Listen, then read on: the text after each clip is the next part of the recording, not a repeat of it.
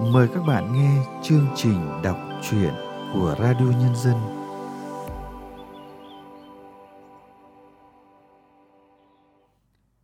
Các bạn thân mến, trong chương trình đọc truyện hôm nay, chúng tôi mời các bạn nghe truyện ngắn Tay muốn chạm tay của nhà văn Phát Dương qua sự thể hiện của Vân An.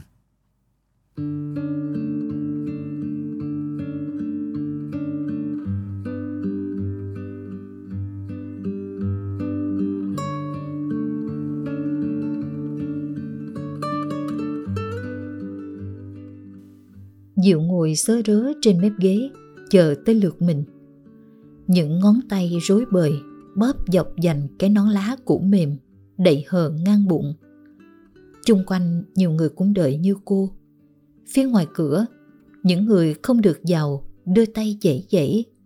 Những bàn tay như ngọn lúa rướng lên, cố gửi đi tín hiệu.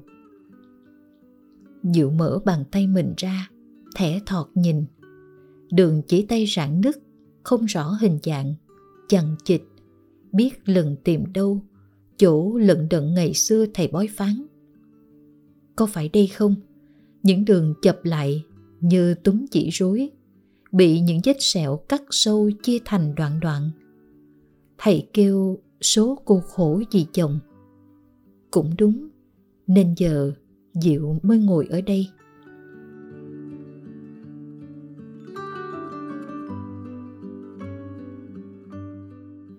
Bà lão kế bên Diệu nghe đọc tên con, dội vàng đứng dậy bước vô. Diệu ngó theo, xót đôi gót chân nẻ như gốc cây xoài lão, nắm đen và mốc cười. Bà kéo lịch xịt đôi dép, quay sắp đứt. Bà ngồi vào ghế, mừng rỡ nhìn đứa con trai. Người con chằng chịch sẹo, dắt qua chân mày và một bên mắt mà không thấy nét dữ dằn nào hai gương mặt rưng rưng nghẹn nghẹn nhòe đi trong đôi mắt cây xè của Diệu. Họ nói với nhau rất nhiều qua hai lớp rào B40 bọc lớp kính với những lỗ nhỏ ở giữa. Không biết con bà làm gì mà vô đây. Thời gian chờ như bầy kiến lửa bu chân. Lúc bước vô thăm, ai cũng hớn hở mừng, lòng rộn như trái cầu đá tung lên – để rồi rớt xuống chới giới nhận ra khoảng cách giữa nhau tính bằng từng lốc lịch, biết bao giờ mới được về nhà.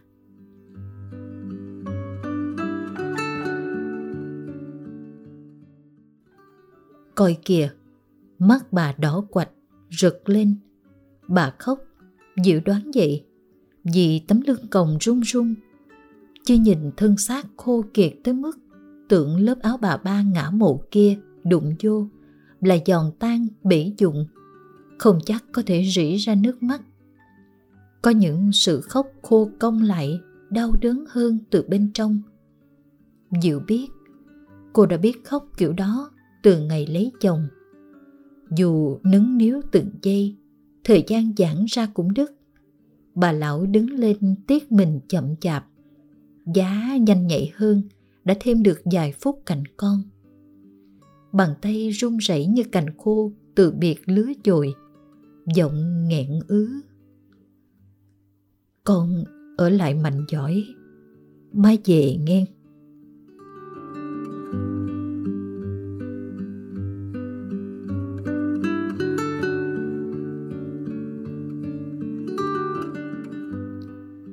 Diệu chết lặng nghe mùi dầu nước xanh lướt qua mình.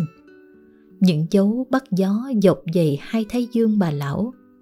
Sao giống má cô hồi đó? Linh cảm như cục đá bỏ tủng vào lòng cô, để sống sống lan ra tê tái. Lưng bà công như thanh tre uống quá tay, sợi gió mạnh tạt qua cũng gãy. Không biết lỡ có chuyện gì, người ta có cho về để chịu tan không?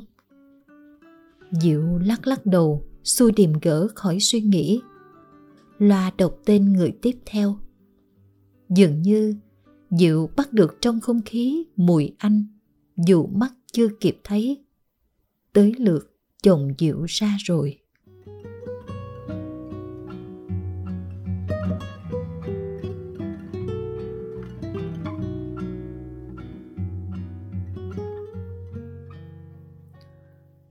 Con có tha thứ cho nó chưa Diệu? Một câu mà Diệu nghe như hai người má đồng loạt hỏi. Dẫu chỉ còn má chồng cô ngồi đó, mái tóc bạc xẹp lép, không che được lớp da đầu, sơ sát như cây mận cằn cỗi trước nhà mấy mùa chẳng còn ra trái. Con không biết. Diệu ngưng tay giá áo, nhìn đốm đỏ lan ra trên dải, mới hay tay bị kim đâm. Mà sao không đau? có lẽ không phải những thứ hiển hiện rõ ràng mới là mất mát người ta nói, dưới đáy sông trước nhà, những hố sâu hung hút đang thầm lặng khoét thêm chờ sụp đúng chúng diễn ra từng ngày, cho tới khi người ta phát hiện diệu đưa tay lên ngực, sờ nắng, hững người nhận ra bên trong, sao cũng như trống rỗng nhịp đập nóng hổi đâu rồi hay con kiếm chồng khác đi Diệu. Má đã khóc, Diệu bàng hoàng. Cô ôm lấy má, nghe những tháng năm chịu đựng dồn nén trong từng thớ thịt già nua, trị nặng xuống tay mình. Con đi thăm ảnh nha má.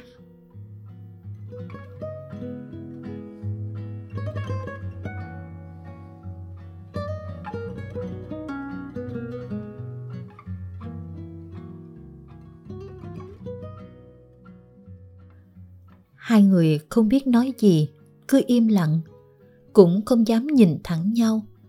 Mắt anh dán xuống đất, mắt Diệu thành con bướm mông lung bay đậu khắp nơi.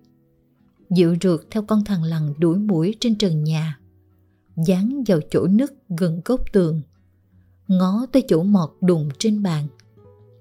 Chừng biết thời gian có hạn, anh ngẩng lên, nuốt nước miếng ực khỏi cổ như kẻ khác nói lẹ tới sắp nhai luôn lưỡi. Em với má ở nhà sao rồi? Má mạnh khỏe không em? Anh xin lỗi. Diệu có nghe nhầm không? Anh gọi cô là em. Tiếng em ngọt xớt, cô trông biết bao năm. Ai ngờ được bật lên giữa tình huống này. Như con lương lắm hang hốc, nó lủi mất dạng sau đám cưới, chán chê giờ ngoi sình ngó cô thẫn thờ trên ghế. Diệu đáp nhẹ hững. Em với má khỏe. Diệu đưa mắt nhìn chồng. Anh hình như ốm hơn, nhưng tươi tỉnh. Mắt nguội lửa trả lại con ngươi màu than đen ống. Thư than nhiều lần làm cô sợ, bởi nó có thể bén lửa lại bất cứ lúc nào. Nếu có rượu ở đây thì không. Cô xoáy sâu vào nó, thật sâu, tìm kiếm một chữ thương. Mà cô ngỡ những bữa lội ruộng bắt ốc, những bữa bon chen chở đông đã lỡ làm rơi rớt mất. Anh quay mặt tránh đi, lòng cô lại hụt. Diệu dò dò tà áo bên dưới có nón lá, Hỏi thăm chồng mấy câu, Ăn uống sao? Quen chủ chưa? Nghe chừng yên tâm, anh ở đây đỡ hơn ở nhà. Không đánh lộn, không cờ bạc, không rượu chè. Cô thôi lo một ngày anh ôm đầu bê bết máu về nhà. Chừng đó năm tháng chung sống, cô ước chân anh chịu ở yên một chỗ.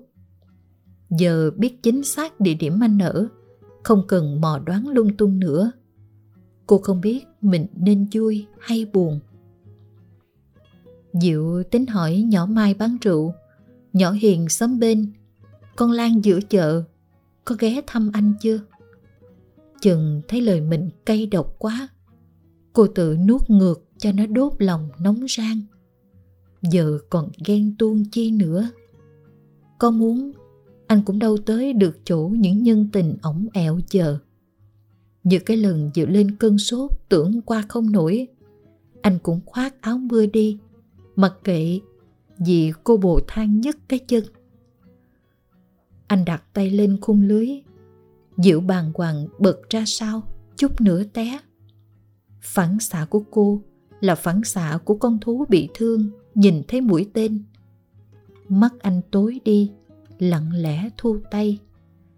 Diệu ráng lấy lại bình tĩnh, bằng cách đếm tới 10 như cách trên tivi chỉ. Nhưng cô chỉ biết đếm tới năm. Cô ráng cười, cho anh đặt tay lại chỗ cũ. Diệu sợ bàn tay đó. Bàn tay to bè với những ngón ngắn, thường gắn vào mặt Diệu những cái tác. Dù trước đó từng xoa dịu dỗ về trong những đêm trăng mát rượi bên bờ mé, với những hẹn thề. Bàn tay hất đổ mâm cơm để cô cắm cúi mót lại từng hộp ăn đỡ đói. Bàn tay châm lửa vào mái lá trong cơn ghen. Giờ, bàn tay ấy ngay trước mặt Diệu. Bàn tay bị hai lớp lưới sắt đang cắt thành từng mảng nhỏ. Cả gương mặt, cả thân hình. Có phải người ta đã ráp anh lại sau khi rã ra rửa sạch hết những cặn men còn sót trong người nên giờ anh khát quá tỉnh khô và lành như cục đất Diệu ngờ ngợ người ta đã đổi chồng cô chứ người đàn ông hồi xưa mới chớm hẹn hò, hiền như con trâu chỉ biết đi cày. Một tay bấu lấy đùi để cơn đau ghìm mình lại. Một tay Diệu đặt lên tấm lưới sắt, ướm bằng mắt, sao cho cảm tưởng tháo những lớp ngăn cách lại da thịt áp vào nhau, nắm lấy nhau, đang ngón. Tưởng chỉ cần như vậy, hai người ngồi dậy, cùng dắt nhau rời khỏi đây. Một giấc mơ đẹp như ánh chớp, như lời thề nhá qua đầu diệu. Suy nghĩ có điện phải không? Làm bàn tay cô nặng và tê nhừ. Hay khoảng cách quá xa của cả hai đang được nén lại cực độ? Thành một khối nặng hơn chì. Sao mà giống cách mấy đứa con nít cố đưa hai cục nam châm cùng dấu xích lại gần nhau. Muốn chạm lắm mà đâu có được. Hai bàn tay xa xôi là hai ngọn lúa trên cùng cánh đồng từng mọc sát rạc ngày còn là mạ bị nhắc cuốc người đi cấy liện ra mịt mùng muốn chạm lắm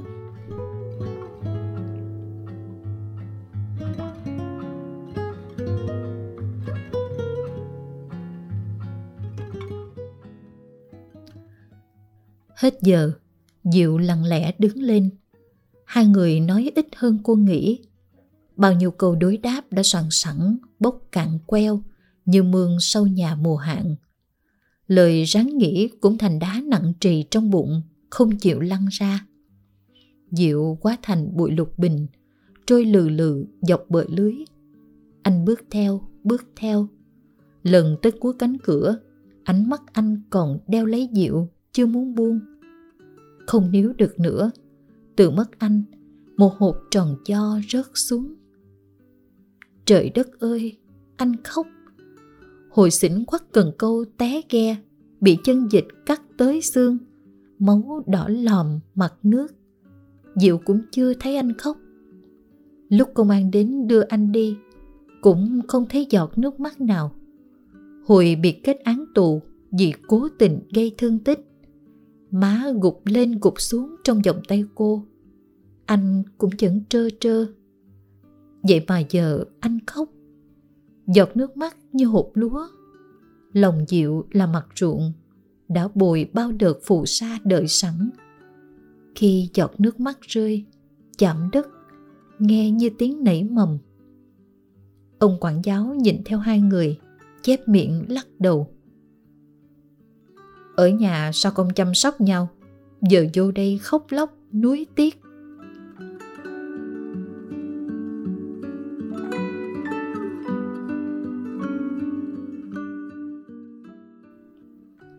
Diệu bước ra, Để nắng chụp xuống mình ống ánh. Ấm chảy tràn từ da ngấm vô xương thịt, Vô lòng. Cái lạnh của căn nhà thiếu hơi đàn ông Của những tiếng thở dài chao chát của má của mớ bồng bông suy nghĩ rối rắm tan đi. Cả khoảng không tối tâm đáng sợ mà tối tối diệu thường mơ thấy cũng không còn. Cô nhớ lại khung cảnh trong mơ sáng ra nhìn rõ từng núm đất từng gốc cây từng mái nhà quen thuộc. Quá ra khi không còn ánh sáng, những thứ thân thương lại có thể trở nên đáng sợ. Diệu quay người nhìn cho lần cuối. Anh trở lại khám rồi. Nhưng cô biết anh vẫn trông theo cô xuyên qua những vách tường dày. Sợi dây liên kết vô hình tưởng đã đứt, được buộc lại nối giữa hai người. Không hiểu sao hồi trước ngủ chung giường, da thịt áp nhau mà không nối được. Giờ lại thành công. Diệu đưa tay đặt lên bụng, nghe mầm sống cựa mình. Cô nhẹ mơn mang, nghe chuyển động của hân quang đang rộn trong mình. Dường như cô đang giữ cả hộp nắng trong người, được sưởi cả từ bên trong. Diệu thấy mình ấm hững. Diệu tưởng tượng con cũng đang áp tay bên trong để chạm vào tay cô. Bàn tay nhỏ xíu xiu chưa rõ ngón. Cô giấu tin này, chưa cho má với anh hay. Bữa nay về cô sẽ báo má. Chắc má mừng dữ lắm. Lần sau coi má mạnh mạnh đưa lên thăm anh, rồi sẽ cho anh biết. Tưởng tượng mặt anh sẽ đờ ra, nở bừng hạnh phúc. Mấp mấy môi, hỏi lại mấy lần. Em nói thiệt hay giỡn? Nhiều đó đủ làm chịu hạnh phúc. Những ngày sau đó, chắc anh sẽ dành hết thời gian để suy nghĩ coi đặt con tên gì cho đẹp, cho hay. Diệu sẽ lấy mấy cái áo cũ của anh, mấy cái áo đã được cô giặt sạch mùi rượu, lót cho con nằm, để nó không lạ hơi ba. Tới lúc anh được về, chắc con cũng đã biết nói. Cô sẽ dạy con, nói tiếng bà, tiếng ba trước hết. Lúc đó, những bàn tay sẽ được nắm lấy nhau